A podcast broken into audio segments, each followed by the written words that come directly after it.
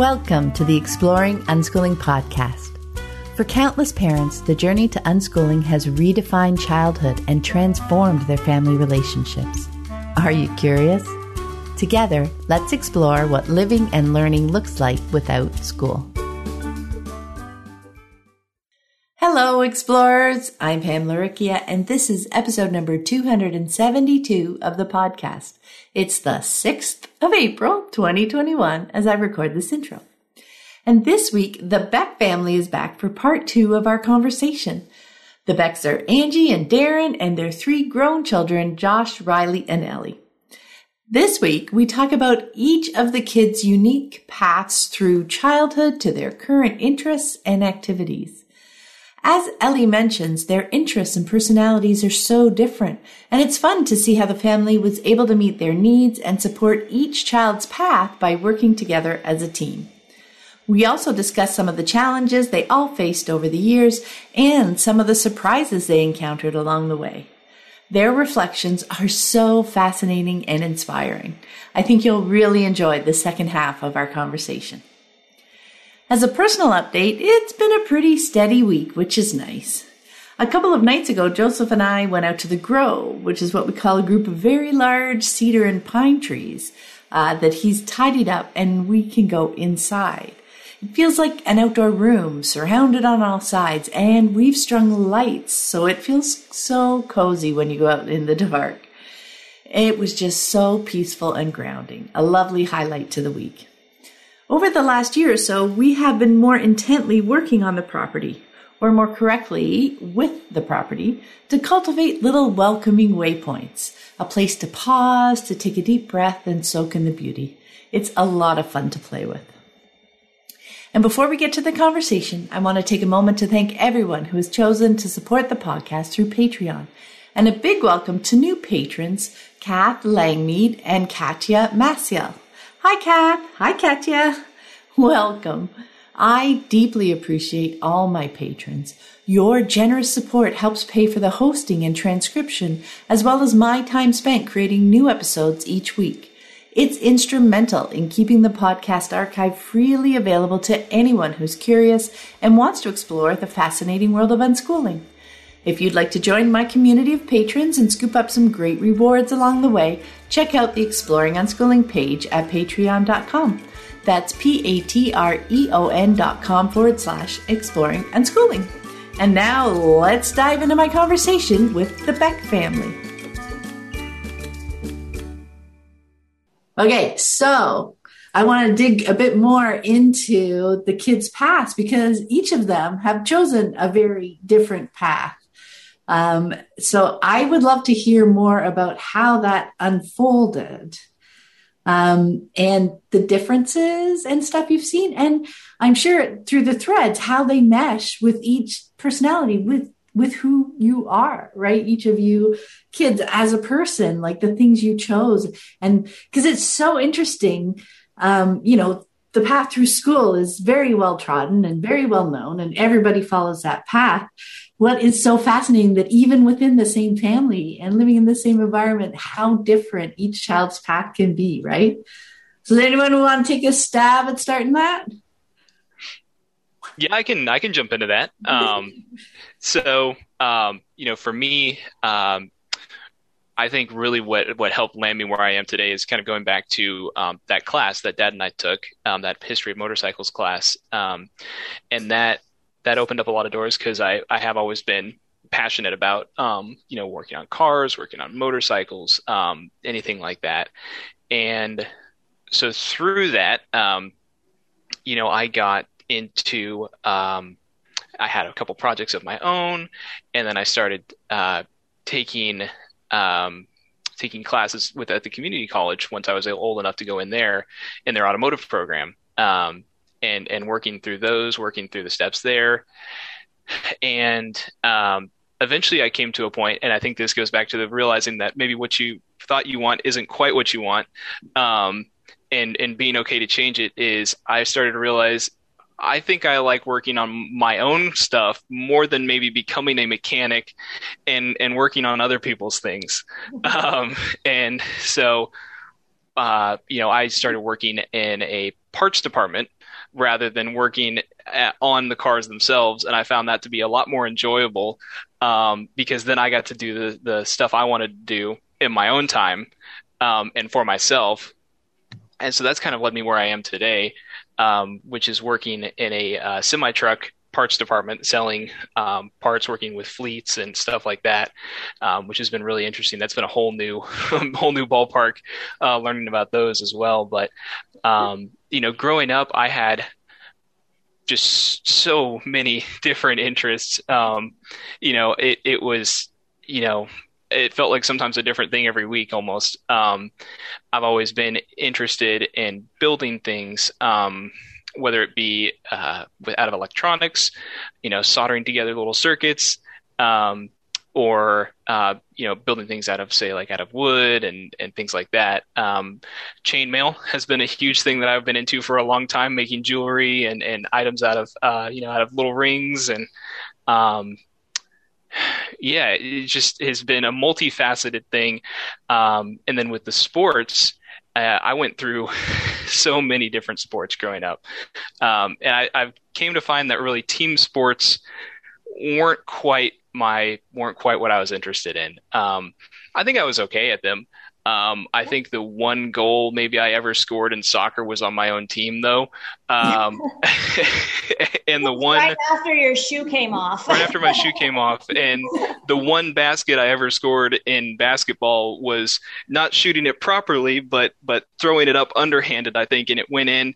And I don't think they counted it uh, because I didn't shoot it properly. So I, I said, uh, "To heck with this! I'm, you know, I, I don't like this anymore." Um, and then what what really resonated and what I found really uh, piqued my interest was finding um, finding parkour, finding free running online. Um, this was you know probably 2007 2008 just when the very first few videos were popping up on youtube and um, i started to think oh wow that looks fun. I think i'll i'll start trying that. And i would go down to the playground uh, at the school down the street from us and try out things. And um, I think it was the uh, the day that I came home and told my parents that I had tried to do some front flips off of the playset onto like the pea gravel landing under the playset.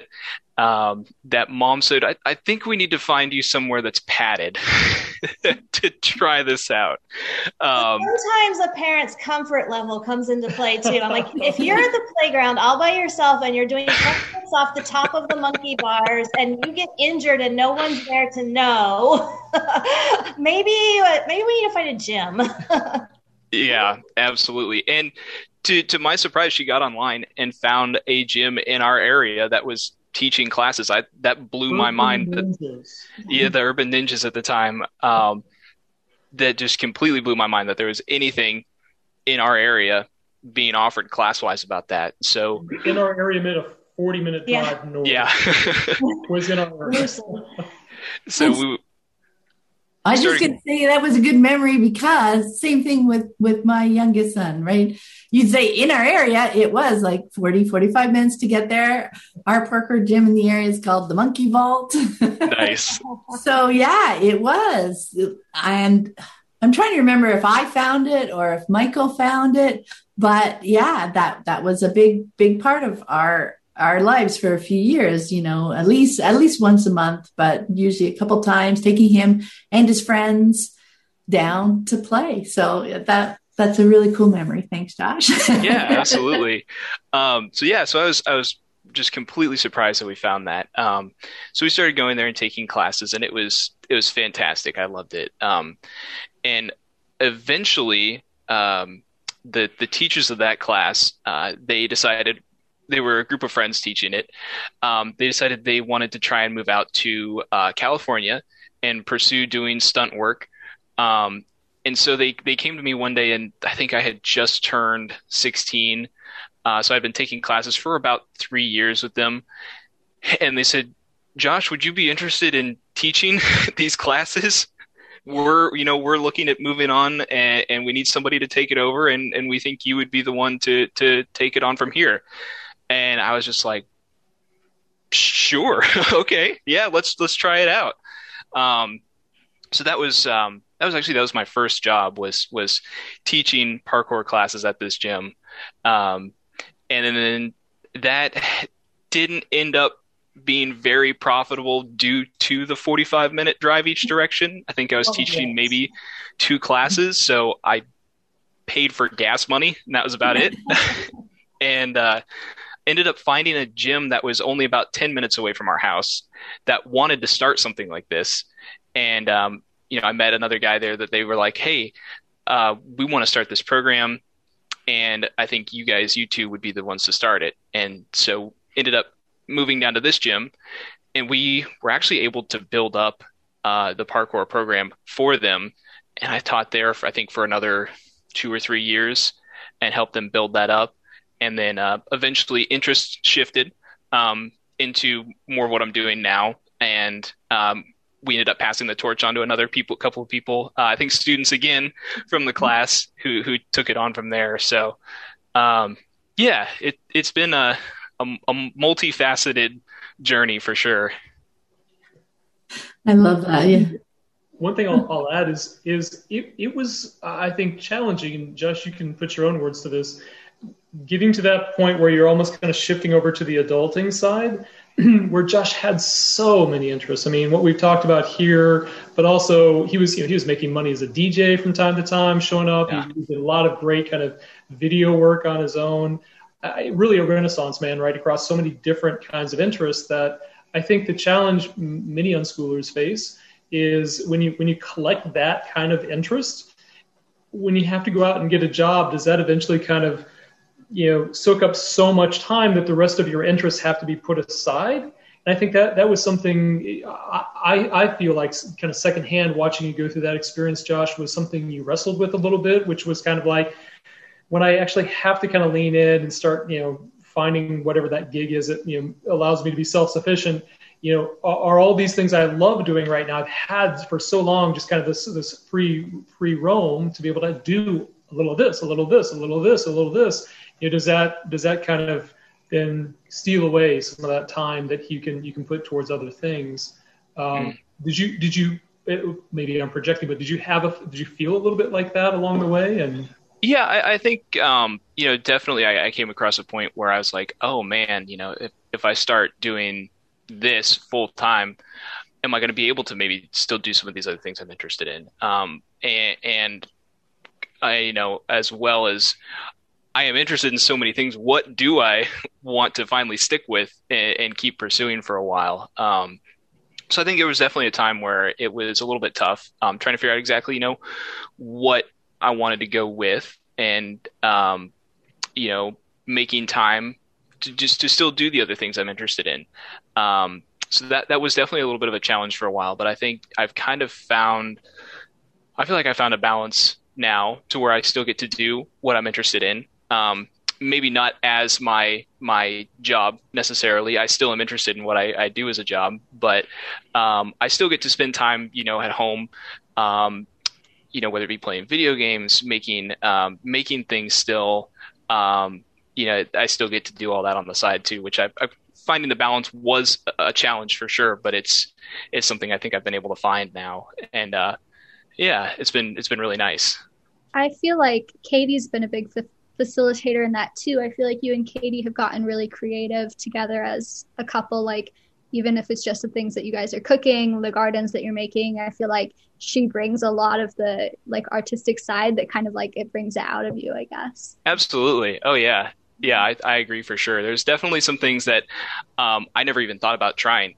Um, you know, I was I would think I always had a little bit of an interest in um, in doing a garden. But together we have we've created a pretty nice garden out in the backyard and one that we're expanding out this year to, to include even more things and try and stuff like that. Um, one thing we've been doing is um, restoring old sewing machines, vintage sewing machines, trying to you know find some that might need some repairs to them, um, and then doing that together has been a lot of fun as well it's so fascinating to see just to hear how how um, things unfold and you find because you can see the thread in the in the repair aspect of that you can see the fun in in you know the active like gardening's a, a more active thing as well so you know, you can see how that ties into so many things you have talked about, Josh. So I think that's just awesome. Yeah, Darren? There's one other thing I'm going to offer up as a prompt. You know, what I what I found just was so instrumental in, in your experience growing up, Josh, was not back to school camp. And it oh, absolutely opened up a community for you. It's kind of like we had the learn community locally, but then you got your own community in some ways through that. Do you want to get? Do you mind sharing any thoughts on that? Yeah, yeah, absolutely. Um, you know, I started going to not back to school camp when I was um, 14. Was the first time I went. I went to a one week session, um, and and I just I fell in love with it. Um, you know, it was it was amazing to find.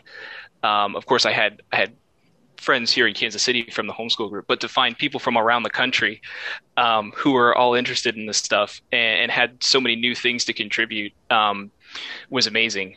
And, and, I, yeah, I definitely built up a, a whole new group of um, you know a whole new group of friends, whole new group of uh, people who I would consider family um, from that experience as well. And so I went there when I was 14. I went through until I was 18 and graduated. Um, you know, went through their their graduation ceremony there, and yeah, it was a huge part of my life as a teenager. Um, something I look forward to going to every year, and uh, yeah, yeah, very fond memories of going there. Oh, that's awesome. That's awesome. so, Riley, you want to share a little bit about your path? Yeah. Um, my path is a long, twisted one. Not long, but um, there's lots of ins and outs of it. But I think just the main, um, the main thing is I, from when I was very young, probably before I can even remember, I was dancing. I danced everywhere. That was the only thing that I wanted to be when I grew up was a professional dancer. Um, I I think at the time when I was younger, I didn't really care what I was doing, but I wanted to be on stage and I wanted to be performing. And dancing was just what I was passionate about. And so um, I had this like just mission from the very beginning that that's where my end goal is. I'm going to be a professional dancer. And so I um, went through all the steps that it takes to become a professional dancer from um, when I was very young, like starting to go to my local dance studio like several days a week for long hours probably i think it was like 4.30 to 9.30 mm-hmm. five days a week and then coming in on saturdays and dancing and um, kind of had that as a, a, huge part of my my upbringing and that kind of um, brought its own challenges as far as um, kind of having this two separate world syndrome of this very very structured world which was classical ballet and then having a world outside of the dance studio which was completely unstructured um, and i think as a kid i craved structure in a we in a way that i i didn't um, i haven't fully like digested until now um, kind of understanding why I was drawn to that. And I think um, where I had no interest in doing schoolwork, had no interest in any sort of sit down class, um, even in our classes that we did, like our co op classes that we were, my parents were talking about. Um, had no interest in sitting down and doing a class that they would make me read a book um, that they would you know ask for any sort of like participation besides like creative was not my thing at all um, but then where the structure came in, it was every afternoon after I would leave those, you know, uh, co-op days, I would go to the dance studio and I would be so honed in and so focused on what I was doing. Um, and that was kind of, I'm starting to realize that now that that was like a structure thing for me as like I was craving that sort of structure. Um, and so navigating all of that through my, my adolescence and my um, my like teen years, I guess, of having two separate friend groups. Of I had friend groups that were um, private school, Catholic school, public school kids from my dance studio, um, and then having a world of free flowers and um, people that were doing all sorts of different amazing activities outside of that. Um, so I think personally, navigating both sides of that was interesting because I got to dive in and out of both worlds. Um, but then moving on through that, I was probably 14 and I was getting to an advanced enough level in my dancing that I started taking um, classes a couple days a week at um, the college. Uh, UMKC is a school here. They had a dance program. Um, so I was invited to come in and start taking the senior level classes of college um, when I was young. And that kind of pushed me into this world of like um, really advancing me further than I think. Like, I think that was a big crucial step in my path was that transition into those classes. Um, and then I was 17 and I got accepted into a dance program in Charlotte, North Carolina. Um, so, as far as if I was in school, it would have been my senior year going into high school. Um, I moved away from home, lived in an apartment with a roommate. Um, my parents were so supportive and so helpful for all of it, and it was amazing. But I, um, I went to it was like a training program, like a ballet boarding school where I danced from nine to noon. And then there was a chunk, maybe a couple hours in the day where the kids in school would do their schoolwork. Um, and then I would be in rehearsals or I would have a break in the day. And then um, from the evening on, it was like four to 7.30 or something, we would dance again. So it was like very intense training. Um, guiding you to get ready for a company. Um, and so I did that, went through there for a year. Um, and then I guess backtracking a little bit, I spent my summers leading up to that in um, Austin, Texas. And I did dance programs like six weeks or three weeks um, at this company, Ballet Austin in Texas. And so um, I moved to Charlotte. And in the back of my mind, I wanted to be in Austin. That was like my goal. I wanted to be there. I wanted to live in the city. Um, I loved that whole area and just felt like that was what was calling me. And so after I spent a year in Charlotte, I moved to Austin, went to a dance program there, got in- accepted into this program, and spent some time there. And throughout this time of me transitioning from a student into a professional, dancer, there was a lot of unhappiness within myself of kind of like, this isn't what I thought it was going to be. This is a lot more. Um, I don't want to say intense. I knew how intense it was going to be, but I realized that I had a very specific, unique style of dancing. Um, interestingly enough, with my upbringing, that makes sense. Um, but I was never quite like everybody else and I um, in a company that has a corps de ballet and there's 30 girls on stage, they all have to look exactly the same. I was always the one that would be like, Riley, move over a little bit, or Riley, lower your arm, or you know, different things. I was always a little bit off. And I hated that. I like did not like that I was always just a little bit off and everything. And I felt like there was something like within myself that was like um, wrong, I guess, for being that way. So it was like this transition that's happened in Charlotte. It happened in Austin. I thought moving to Austin might fix it or I might feel different in that company. And I still wasn't really um, finding what I felt like was my like flow within it all. So after I left there, um, after a year, and I moved to Arizona, um, and I joined another company, um, and I did uh, a contract, which is 42 weeks in Arizona. Um, and I think that was like a breaking point year for me where I had gone through two years that were vigorous. This third year I was going into, I was feeling like there's something wrong with me. I don't know why this isn't working out. This is just something's not right. I was mentally exhausted. Um, physically, like my body was fatigued, and I was just like, after that year, I was like, I'm going to move home. I was thinking, I'm done with dance. It, I came to this huge, um, this moment, you know, within me where I was like, this thing, I have this identity crisis of, I put my whole life, this is what I wanted. I was three and I decided I wanted to be a dancer. I've, you know, and I had a moment where I was like, am I, did I waste that time? You know, did I waste that time and training and everything? And, um, I didn't waste that time, but I had a moment where I was like, I'm going to quit dance. I'm done with it.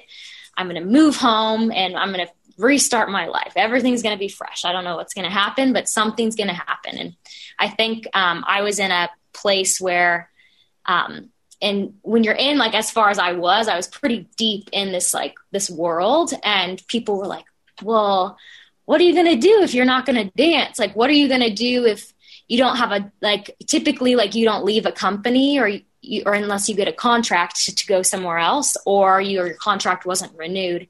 And so I had a contract offered to me and I turned it down and I just said I don't want it. And people were like, "That's a contract, you know, like that's a job for a dancer. That's hard to get." Um, what are you going to do? And I was like, I, I have trust and I have faith that whatever happens next is going to be perfect. And I moved home and I didn't dance for a while. And then I, um, I missed dance. I missed dancing and I didn't want to go to like a structured ballet class. And someone told me they're like, I hear like um, there's a company called Quixotic in Kansas City and they do like five dollar drop in classes. And I was like, okay, that sounds cool. I'll go. And I I took this ballet class there um, one day, and then afterwards, um, the person teaching the class came up to me and was just like, "Who are you?" kind of thing, and they were like, "We need a dancer for a gig like next weekend. Are you available?" And I was like, I was thinking. Actually, no, I'm not. I was going out of town, but I was like, um, I was like, but you know, please like reach out to me whenever you need someone else and they did and um, that ended up taking me down this whole new path of dance that was out of the classical ballet world. Um, and this company was like a uh, contemporary circus group. So similar to cirque du soleil where it's like they have dancers and acrobats and fire eaters and all this different stuff. And my world opened up to this like um, i don't want to say the underdog world but it was like i felt like this company was like everybody that was kind of like me. They were in their classical form of classical circus, classical ballet.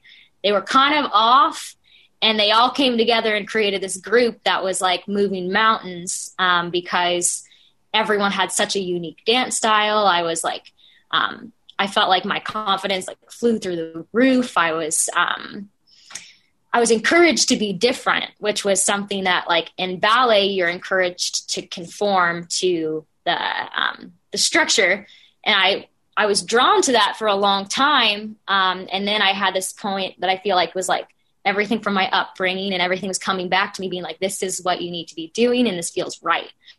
Um, and so I did that for about three years. Um, and at the end of year three, I um, was kind of feeling this moment of I curiosities were sparking for other things in my life, and I didn't know what it was going to be. Um, and then right about that time, the pandemic hit, and there was this kind of exit from the performing world that felt natural to me because I was kind of already starting to drift from it. And then this was kind of like, well, you don't have any performances for the next year. So what do you want to do? And um, I think living in the moment and feeling my intuition um, just guided me out of it naturally. And so now I am um, I'm living in Idaho, and I had a call to be closer to nature, and I live um, at the base of a ski mountain, and I live five minutes from this beautiful lake that's like 120 miles in parameter, and um, I'm surrounded by good people and beautiful landscapes. And i um, am kind of in a point of uh, like i don't want to say rebirthing myself but um, rediscovering what makes me happy and what um, where i thrive really. So i'm doing that. And then i'm also um, i'm also teaching ballet which has been something new. I never thought i would want to teach ballet. Um, but the opportunity presented itself and i'm learning from it and learning to love ballet in a way that I had kind of um, started to I started to dislike ballet in a way, um, and now I'm teaching it in a way that feels like um, I'm teaching in a way that I wish I had been taught, um, and I'm teaching in a way that feels um, like holistic, I guess, um, or natural for children to learn, and so it's been this awesome project that I've been working on this year. Um, but long story short, I guess that's kind of like a it's a a straight shot, but there's also so many different, you know, zigzags along the way that come and go. Yeah, you're right. Like this, the straight shot from looking from the outside, but when you look inside and how it was for you, all those zigging and zagging, at, you know, it's what you were talking about earlier, right, Riley? The the checking in with yourself, the intuition, the trying things out. You know, maybe this thing will fit well. Hmm, this isn't feeling right. Okay, let's try. You know, even if they they look like such minor steps to people from one company to the next, but you brought so much more to each of those, mm-hmm. right? Like the motivation behind it, why you were trying it out. You were really paying attention to how it felt for you each time. So thank you so much for sharing that. That was really, really beautiful to hear because you know this this unschooling thing this checking in with ourselves this self-awareness again it's not just for kids right these tools that kids are learning and that we as the parents are learning alongside because you know what? We didn't learn a lot of that growing up right? Um, these are such valuable tools to take with us for the rest of our lives right? Absolutely. I feel like this isn't going to be the first you know checkpoint for me to figure out. There's throughout your whole life as you're always evolving as a human so as your evolution continues you're constantly going to be checking in with yourself. So um, yeah. yeah, it's nice to have that that grounded, um, I guess, moral or grounded um, ethic within me from the get go. Mm-hmm, mm-hmm. And the asking questions that you mentioned. Questions, always Always darn questions.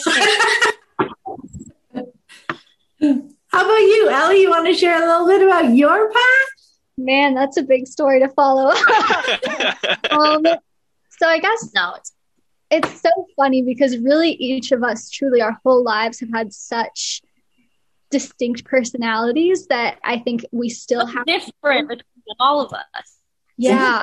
like we each have always been different but not in a bad way just in like our true core nature each of us had a different um energy a different like i don't know just wavelength and so for me i kind of similar to Josh, had a million different interests and changed what I thought I wanted to do a million different times. So, like I said, art was a really big thing for me when I was a younger kid. I, when people asked, like, what do you do? Or, like, you know, who are you? I'd say, well, I'm an artist. and so that was something, but it never, I never really considered it as a career path. It was never something that I wanted to do for money. It was always just something that I found a lot of joy in. Um, and so then I also, throughout like art, I started realizing that there's a lot of art in baking and cooking. Like there's a lot of art in that. And so I started thinking, well, I'm really good at baking. I really enjoy baking. So maybe that's something I can do as a living, right? You know, that's the career I could do. I could open my own bakery, I could open my own restaurant, things like that. Um, so then I started doing baking for money, right? I started doing these sugar cookies that people would order for me. And I started realizing almost exactly like Josh that I love baking for myself and hate doing it for money. Um, and so when I had to start baking for other people, and I love baking for other people, like I I enjoy baking a lot, but I don't have a sweet tooth. I would rather take something savory any day. So I bake all these things, then I just give it all away because I don't want it. and so I love baking for other people, but not when there's money involved. For some reason, that just like kills the kills the appetite for me. I don't know why. Like, um, and so I ended up. I worked in a bakery as a professional baker for a while. My first year in college at KU, um, and I hated it and it almost killed the joy of baking for me. So i um i realized much younger than that that i don't think i wanted to do that for my career right? But i was always a bookworm like truly and i think i get that from my mom. Like my mom loves books and i love books and i she kind of had a philosophy that if your kid asks you to buy a book, you can't say no. so I took a little bit advantage of that and quickly filled up my bookshelves. But um, we also did I, a lot of library visits with stacks, stacks. of books coming home. yeah, I could read an entire series in a week, like that kind of kid that could read, you know, just whole books in a day. Um, and so I, but I never felt like I think because of unschooling in some ways, I never felt like I had a place in schooling, I guess. You know what I mean? I never felt that like I belonged in an academic setting, I guess, because I'd never been in a truly academic setting. And so it just seemed like a very foreign world. So when I was 15, I started at JCCC, the community college. And um, I decided to just start slow. I took one class, and it was an American Sign Language class because I'd already been studying ASL for a while. And so I thought I'll dip my feet in, just figure out this whole college thing. Um, and quickly I started realizing that I not only am good at school, but I, I really enjoy school, like um, formalized academia, which is very funny because for the first 15 years of my life, I had no exposure to that, right? Um, but throughout my time at community college, I started taking more academic classes and I really fell in love with anthropology. And I had this anthropology professor, you know, everybody has that one professor that they say like changes their life.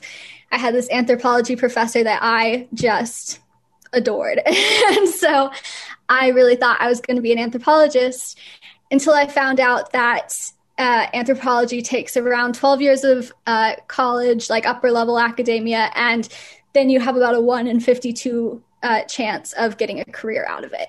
Um, so I decided maybe that wasn't the most financially sound decision. Um, and then I started thinking, well, what else, you know, is there? Because I loved, um, I loved that field of academia. I, you know, I always loved reading, and then I realized you're telling me I could do, I could read for a career. Like that was just my dream. Um, and so I um, started feeling around, but during right around that time, from around 16 to 18, I started doing these trips abroad with um, this group called Rustic Pathways. That's like a travel volunteer agency that's like completely secular. It's not at all a mission trip or anything like that. But the goal is to go and learn about something in that culture, right? Um, and find experts in that in that country that will teach you about something. So I went first to Thailand, and I learned about um, the history of elephant um, caregiving and elephant sanctuaries um, and kind of how Buddhism ties in with that. And then I went to Peru and learned about um, fair, fair trade weaving co-ops and how um, this particular co-op Mosqoy is working to like empower um, rural Quechua women's lives through weaving and through their own traditional culture. Um, and so I started going on these trips and just still thinking, you know, that goes great with anthropology, right? But I knew that anthropology wasn't where I was going to go. And so I I had always had in the back of my, my mind like I just wanted to do something that could improve people's lives, right? I didn't know what that was, but I knew I wanted to do something that was advocating, something that was like fighting for other people. So then I thought, okay, maybe international, um, you know, either international law or working on international NGOs, like something along those lines. So I went to KU. And the reason why I chose KU was because they have a women, gender, and sexuality studies program, which there's not that many in the country. Um, there's maybe like 15 or 20 actual where you can get a full degree. There's a lot of places where you can get a minor in it, but I wanted a full bachelor's degree in it. Um, and funnily enough, the school in our an hour west of us had the first WGSS program in the country. We opened ours two weeks before UC Berkeley, which anybody at KU will tell you if you ask. um, and so I went to KU. Um, and then I quickly decided that I also wanted to get a degree in Spanish because I had taken um, four semesters of Spanish at JCCC. For any like um, Bachelor of Arts degree, you need four semesters of a language. And I'd chosen Spanish, but I felt like I had gotten this far, right? I was able to read okay and speak if you really forced me to. Um, and so I thought, why, you know, stop right now when I could just keep going? So I got a bachelor's degree in Spanish as well, which I've actually completed already. Um, last semester, I finished my senior thesis in that. But that was probably one of the best decisions I've ever made in my life because now I'm fully fluent in Spanish. I've studied abroad in Argentina. I could um, hopefully go the rest of my life staying fluent in Spanish and have written 15 page senior theses in Spanish. Um, and that was just something that I knew again I wanted to be advocating for people. So it didn't make sense to me why I wouldn't follow through on being able to communicate with the people I wanted to advocate for. Um, so throughout that, I somehow decided that law was the right path for me. Um, but not, I didn't want to go into corporate law. I didn't want to go into, you know, big law, but I knew that I could get into civil rights law or, um, you know, civil activism through law. And it turns out I was also really good at that. And not only was I really good at it, I really enjoyed it. Um, and so I took my LSATs um, and I kind of loved studying for them, which seems crazy to most people who study for them. Um, and I I took it twice. The first time I was sick the day of, and also somebody was tapping their pencil beside me, and it really, really threw me off. But I took it twice. I got the exact score I wanted to get. I applied to law school, um, spent the entire past summer, which actually I kind of had a bit of a breakdown during quarantine because right as quarantine hit was right before I was supposed to take my next LSAT. And we didn't know like if they were they hadn't figured out how they were going to like reschedule them or anything so i thought what if i can't retake this? I need to get the score that i wanted to get. Um, and also will law schools even be open next year you know? And so i called my law professor kind of um, mentor that I had found at KU, sobbing and telling her that I felt like the whole world was falling apart and that I just was rethinking everything and didn't know if I even should go into law anymore because what was the point if I couldn't get in and you know the pandemic had thrown everything off. She was like, just take a breath, everything will be fine. Um, and so I, I took a breath over the summer. I wrote my I wrote my um, personal statement, I wrote my diversity statement, I filled out my applications, and um, within two weeks after my first, I sent all the applications in at the same time, and two weeks later, I'd already had a full ride offer. Um, and so from there, it kind of just felt like, okay, maybe everything worked out how it was supposed to. Um, that was just kind of the first initial confirmation that I was where I was supposed to be at that moment. Um, and I waited, you know, it takes some schools a while. So just this past January, so a few months ago, I accepted a full ride offer to KU Law. So, um, so yeah, that's where I am right now. wow, I love I love that story too. And you know what stood out for me there, Ellie, was really cool.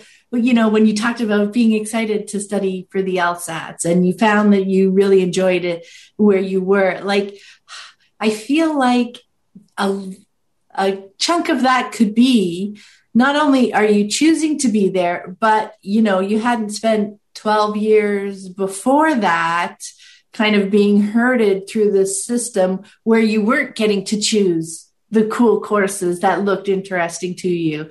You know, I can sense, you know, for some people, hmm, me included, that, you know, by the time I, I ended up doing an engineering degree and I didn't get to choose courses till like my fifth year of university where I actually got to choose something outside of, of the path.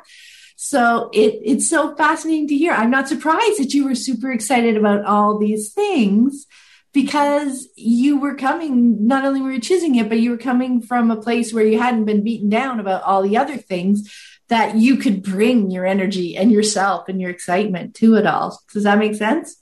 Exactly. I think there's two sides to the coin. One i had never experienced burnout in school because i started college at 15 which you know i guess could lead to burnout but really i was taking classes that i was really interested in and truly I think if I had taken a degree that I wasn't passionate about, um, if my parents had kind of pushed me into the, the hard sciences instead or things like that, I would absolutely have hated it. I have begrudgingly taken uh, one biology class and one personal finance class and um, you know the few like hard sciences that I needed and maths that I needed to get my degree right? But i purposefully looked for a program that i was really passionate about. I mean my my degree is literally in like feminism so um and spanish as well which is a fun that's a kind of a fun major. You mostly spend your time reading poetry and reading books um and so I think part of it was, yeah, the lack of burnout and the lack of feeling like I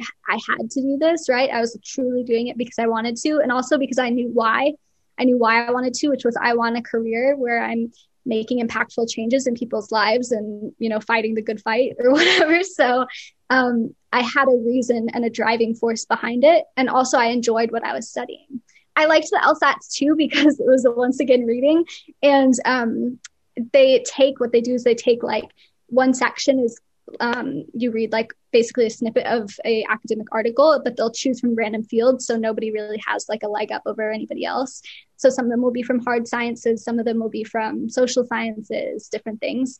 And so I got to read all these random articles that I would have never read otherwise about like um, time space continuums and like all a million different things, which I thought was really fun. So I love that. I love that. Yeah, you just you you bring yourself to it, right? Back to open and curious.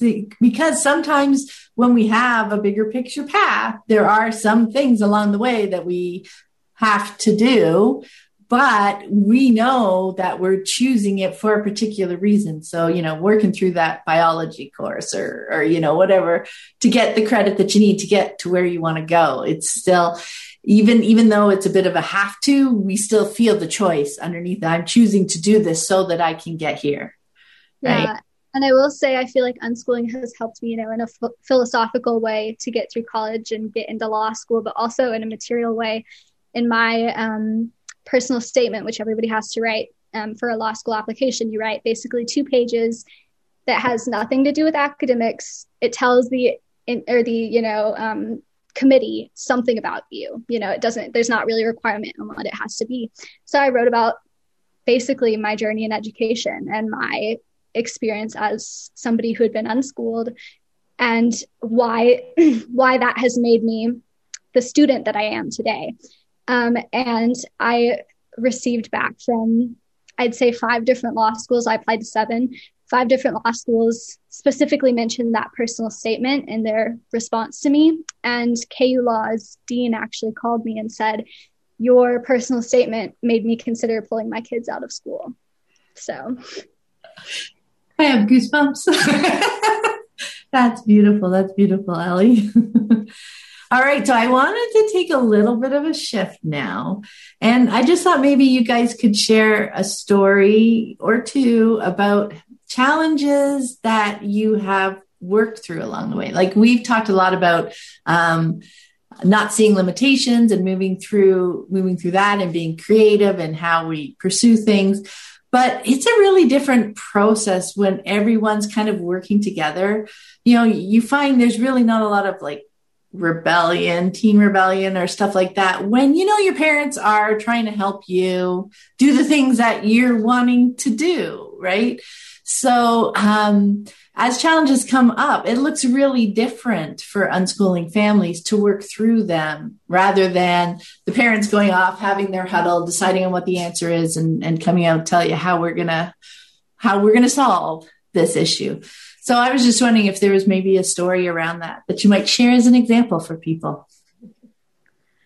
I'll start just real quickly. The, the biggest challenge I ran into was me. Uh, you know, I just there there's so many so many um, thoughts that I had about how life worked and how parenting should work and how schooling and education should work that we brought into just our our experience as parents. Like my my my mom and dad, you know, kind of that first generation to go through a complete college. They they went on to get their master's degrees. Angie and I, uh, Angie and I both went on to get our master's degrees. So it's sort of like there's a, a definitive path, right? That that is sort of set for, hey, that's just how education works. And there was a certain point along the way. I mean, I just kept throwing away all these kind of old records I kept playing in my head. It's like, oh, wow, yeah, the kids may not all go to college. Um, I have to. How do I think? How do I feel about that? You know, how do I? Okay, well, uh, maybe I'll, I'll, throw that record. Maybe I'll take it away for a little while, and I'll bring the record back out later. But you just kind of keep, you know, playing some of these things over in your head. And I found that uh, all the time I had to continue to find things that I thought were sort of uh, important and the way life is structured that I had to challenge myself around, kind of thinking, oh, you know, I need to be flexible here. I was I was flexible when Angie first kind of came to me with the idea. It's like, all right, let's try it out. Let's kind of watch it going out. But there's also those kind of moments when you wake up in the morning and you kind of just think, like, again, I would wake up occasionally, not very often, but I think about what about math, right? you know, kind of like what what about you know, are we doing enough? Are we giving the well-rounded education that I hope they would get over time? And then you know I just I come to find I know people in, in, in my life who are adults who don't know how to balance a checkbook. I mean, so it's like, and they're getting along just fine in life as it is right now too. So it's just kind of you know to each their own. Um, but for for me, I think oftentimes it was sort of like just getting out of my own head, right, or kind of re re restructuring how I thought about the world, so that I wouldn't be an impediment. But it's there's no clear path as to where do you hold the line, right? Where do you because I felt like there is a line, and I think Angie and the kids would say that we did find lines along the way, but it's kind of a question of almost intuitively figuring out what works. And sometimes, you know, maybe I I, I held the line too long, and then we need, the family would pull me back, and I think we would all do that for each other in some ways. And also, I mean, we've talked about all these great things about unschooling, and life was wonderful, and and it was, it was. I I wouldn't trade what we the way we live for anything. But we have five very distinct personalities in our house. and we have three kids that bickered as siblings. And I'm an only, I grew up an only child. And I was like, why can they not just get along? I don't understand it. Why are they fighting? Why are they always grouching at each other? Why, you know, why can't somebody touch somebody else's stuff? I don't get it. And again, my friend um, Chris, who was one of the, the founders of Learn, to be like, I promise you this too will pass. She had great lines. Chris had wonderful tips them to share along the way. And her kids, her youngest is Josh's age. And so they were just enough older that I was like, okay, all right, all right. And and it did. She's right. This two did pass. These guys are great friends now. They they survived their bickering as siblings and they are each other's really good friends now. And they have each and other's advocates. and advocates. They have each other's backs and they would be there in an instant if somebody needed them. You know, one of the others needed them.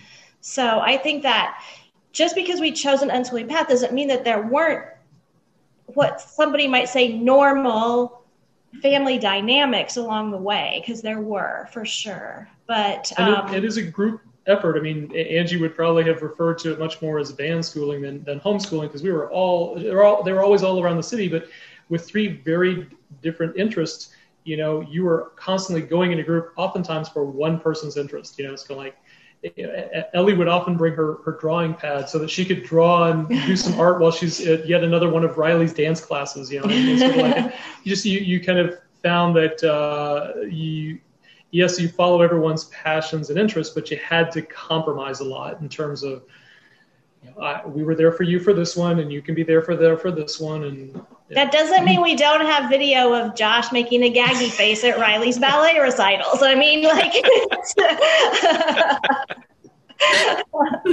iconic video, really. Yeah, I mean, there, there's normal there's normal family dynamics that come into play. It's not every day isn't sunshine and roses, but because we were constantly there, we could work through them together as a family versus versus where they're apart all day at school and they come home and they bicker. I, I feel like that's not to say that there's families whose kids go to public school and the siblings aren't close. I mean, I, I know families that are like that, but there's also a lot that that don't have that closeness because they don't spend that time together. Um, and so I just think that that was just one of the benefits that we had to work through those harder times of being there okay we're all in this together. Let's think of let's brainstorm some ideas. How can we meet your needs while still meeting her needs and and hopefully you know the other one's needs too? So yeah yeah i think that for me that was the big piece. It was the shift from i need to have the solution to the what are everybody's needs? And let's see if we can figure out a path forward to meet them. Maybe they're not like the top priority. You know maybe josh got some ice cream after the ballet recital or like you're saying ellie brought the book or the drawing pad to some of the things. But because everybody knew they were being heard and when their thing came up it would be you know respected and and it would it would have that priority. I just found that it was so much easier because because they, they felt heard and trusted that their needs would be taken care of and considered that it was easier for them to say yeah yeah i'll tag along i'll bring this you know until you could go hide up in the tree and you know you were old enough to stay on your own as as they went out and did the different things but yeah i think that was the the relationship difference right? That everybody was working together versus parent child. Mm-hmm. That Absolutely, and we also yeah. had the benefit of being part of that really large homeschooling group that we would go to those either like we would meet up and drop kids off and we had a lot of like extended play dates like two and three night sleepovers. Like it you know like um, because they had friends all over the metro. Some of their friends ellie's best friend growing up lived an hour away from us. And so to get together we would meet in the middle trade off a kid and they would spend the night and then we would hook up at you know either classes on wednesday or meet somewhere else in the city the next day to pick them up or two or three days later. I mean like it so that also i think helped them to maybe they got dragged to an event but then from there they went on to do something with a friend and went off to um, so we had a lot of um, we called them pods parents on duty. Um, we had a lot of, of swapping around of children in growing up here. So yeah but, but i don't know you guys didn't get a chance to answer that. How do you feel about any any Challenge. challenges? Yeah. I think adding on to a little bit of what my dad said, like the biggest struggle in my unschooling journey was myself, was like a personal, it wasn't necessarily like something that we experienced. I'm sure each and every one individually experienced it, but just um, the fact of like my parents said at the beginning, they had to put trust in each other and themselves that this is a journey that not many people take. And, um, just trust the process along the way. And I think, like, um, from the child's perspective, growing up in that situation, it was also a trust the process along the way. Like, there were lots of moments of self doubt throughout my childhood of being like, um, you know, question. I was constantly, while I was always questioning as from a curious perspective, I was being questioned by, um, when I would go to dance classes, I had public school kids that didn't understand and i can see that from a, a grown-up perspective now as like those were just kids that they didn't quite understand what my life was like. But as a child you feel attacked. You know you're like why are they they're asking me what's like this crazy times table thing that i don't think even an adult could answer you know? And they're like asking me expecting me to answer or like um being questioned. I think i we had a lot of um like being questioned as children, whether we were at the grocery store and people were like, why aren't you in school today? And then kind of when my mom would say, oh, we homeschool, they would go kind of, you know, their reaction would kind of retract a little bit like, oh, or like things that you feel like energetically. Um, maybe it's not even like someone specifically saying something out loud, but I think that um, the general public has a certain view on homeschooling that um, is um, I don't want to say it's negative, but it's unknown. And so um, I think a lot of my struggles kind of um, were kind of due to that of like trusting that this is going to work. Like I had a lot of questioning of myself of like, should I know this? Like, should I be doing math? I don't want to do math. I have no desire to do math, but it seems like people are telling me I should, you know, or different things that um, I think um, I don't know, Josh and Ellie can play off of that if you feel like it, but I think that that was like one of the um, main struggles that I experienced growing up. Yeah, Well- no, I would I would agree with that. Yeah. I would say that that was definitely one of the most like daily struggles, like the most consistent, never letting up, relentless people just questioning you and making you feel so stupid. I I genuinely remember being, you know, eight, nine, ten years old and just feeling so so dumb because people would just question us. They'd ask like they'd quiz us, you know, they'd be like, "Oh, who was the twenty seventh president?" or "Who, uh, you know, what I is don't even know who the 27th. ten thousand times whatever, you know. They just like they'd quiz you and I'm like, I didn't study for this pop quiz, you know? And it would just make I don't know about other people, but it would make me feel so dumb for being every answer would be like, I don't know. And then I just wish that they would stop. Like um, and I wondered, like, would other kids actually know the answers to these things? Or, like, did they just come up with some random question in their head? And that was, yeah, I mean, if it was at grocery stores, like Riley was, you know, it was kids from her dance, but I went to summer camp as a kid and it would be like my fellow campers. things like that. Just people, um, I think, really trying and looking for you to not feel like empowered in that situation. I can't think of a reason why they would ask that if not to prove their point. So I think it's also just a genuine curiosity, like um, a curiosity that comes across in a way that feels harsh yeah. to a kid um, or to anybody really. But I think that it is just a place of not knowing or feeling like they might be uneducated on the the um, circumstance or like the situation that this family is in and so from there not knowing they are you know projecting their their fears and their concerns about what might be going on in this family um, onto the children. and probably parents too. I'm sure our parents got that too but uh, yeah. I, I i i love that because when my kids were like in those um, preteen, early teen years, you know, when they're out and about more, um, or they're starting to, right? And so you are um, meeting up with people who are living a more, uh, a different, very different lifestyle than we are. That was a big conversation. Like when I'd go pick up my daughter from Girl Guides or, you know, my son from karate or whatever it was, the drive home was often full of those conversations, processing, oh, yeah, they were asking me this and they're doing this. And, you know, validating those feelings of, yeah, that's, you know, that's not fun for somebody to be quizzing you. And when we'd be talking about, yeah, well, why are they doing that? What are they feeling about that? What might I do next time? There's actually one year with girl guides and it got bad enough after after like the first month i wrote a little letter of what you know this is what i even just called it homeschooling right? We don't even use the word unschooling. This is you know we're homeschooling. Yes it's legal. Like the questions that that we get and just a little one page and gave it to leader and said well i brought the copies. I said hey can you hand this out to the parents you know, just to let them know because they seem really curious about what we're doing.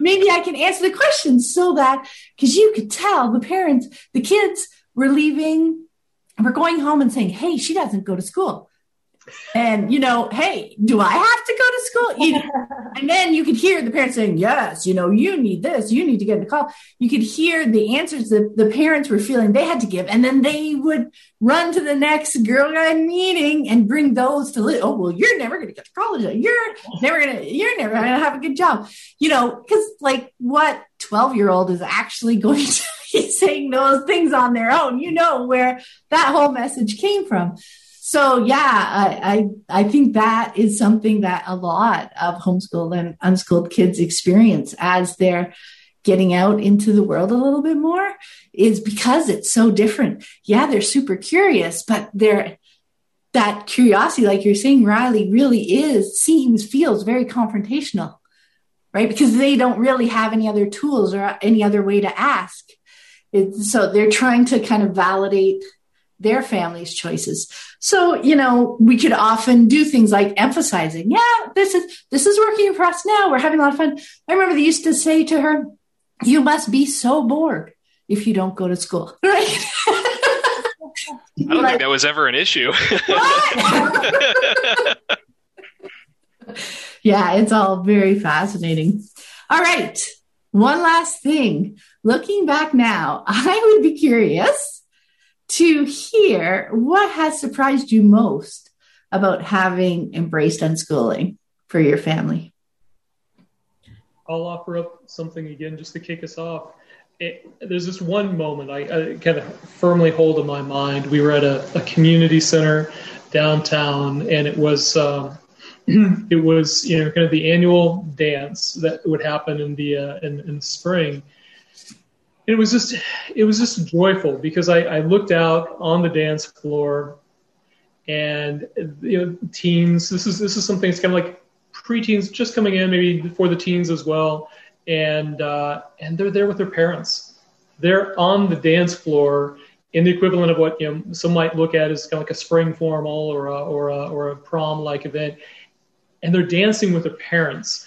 They they they wanted us to enjoy the evening with them. And and you know and I, I might have been looking from outside the circle at that point in time but was quickly in there with with Angie and the rest as well. But for, for us that that I mean for me that that was the magical piece. That was a surprise. It was the the piece I wasn't expecting but I I now see all the time with most teenagers who are in a, a school setting is they will divert their eyes down. They will not connect with adults adults are not to be trusted because they put them into a system under which they've really been their control has been taken from them. I'm getting i'm reading deep. We can go long on that another time. But for this one it was so fascinating to see through this this process there is a family bond that was created and a trusting situation that not only began with angie and i but extended into the family as a whole to where there was a, a desire to share these experiences collectively and and I'll go one step further to say with that secular homeschooling group that we create that we were a part of,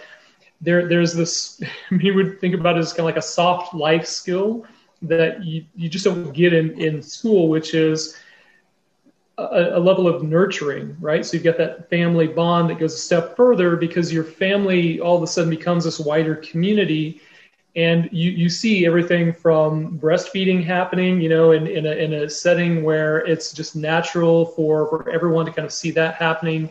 Toddlers coming up again angie had mentioned kind of like across you know different age groups you know you have it's almost like brothers and sisters of all ages in this kind of larger community. Someone gets sick all of a sudden there is a dinner you know list circulating around and you got 10 homeschooling families taking care of your dinners for the next two weeks. I mean there's a level of nurturing and caring for each other that just really doesn't come out of the traditional school education that really i think sticks with with you your entire life.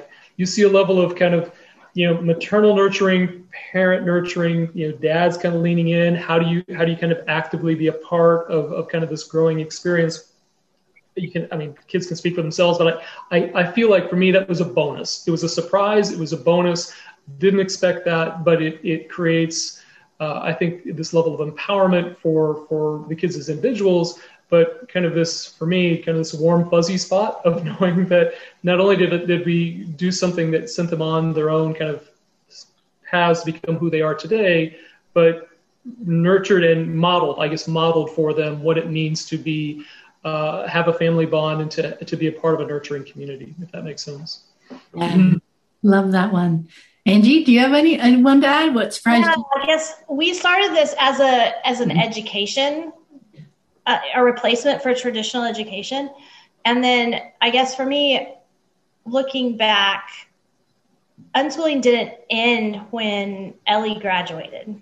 Like, I feel like we still are unschooling. Like we question things. We we look at things through a different lens. Um, I just feel like it it's just a it's become just our life and it's hmm. it's not it it's no longer an edu an educational choice. It's a lifestyle choice that happens to en- encompass how your children learn. Like does that make sense? Like yeah. So, yeah. Yeah yeah. I love that. I love that. Ellie how about you? What surprised you most so far I was born into unschooling, like mom and yeah. said that she was pregnant with me when they decided, right? So I've never known a life that wasn't unschooling.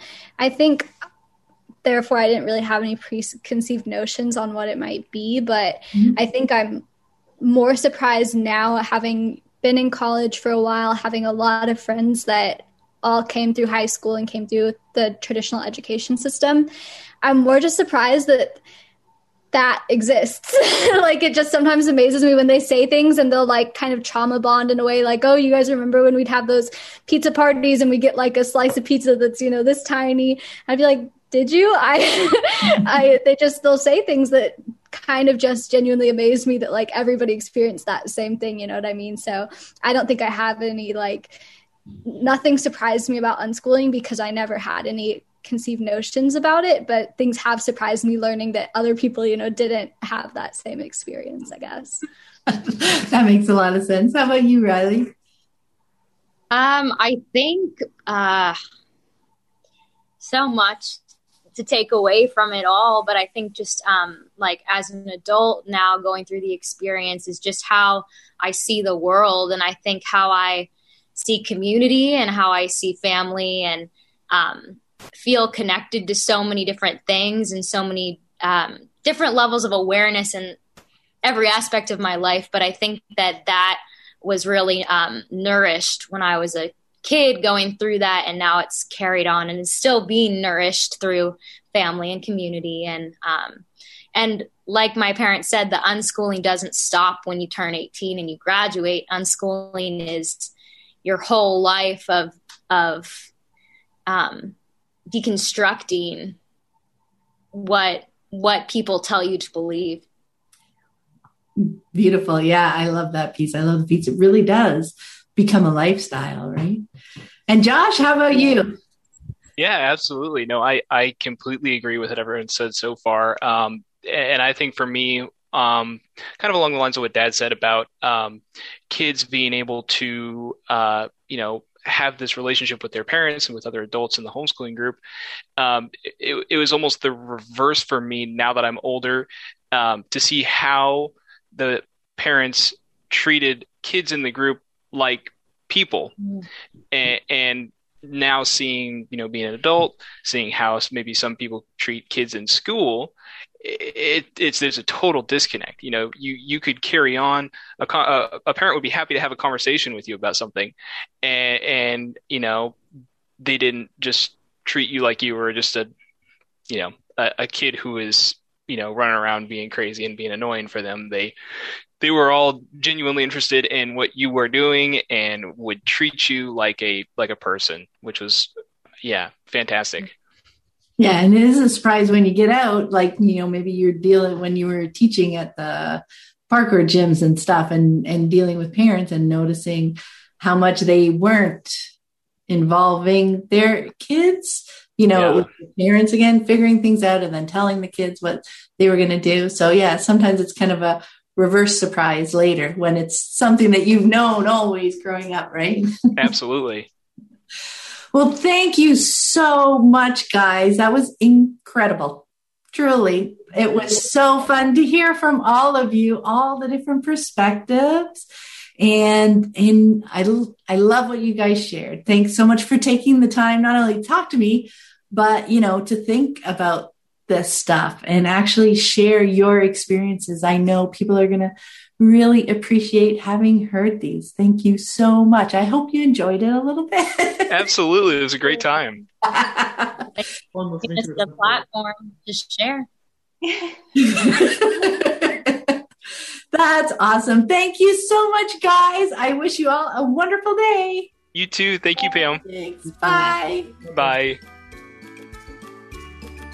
I hope you found this episode helpful on your unschooling journey. And be sure to check out the growing podcast archive. The conversations never go out of date. You can find more information about my books, the Living Joyfully Network online community, and the Childhood Redefined Unschooling Summit online course at my website, livingjoyfully.ca.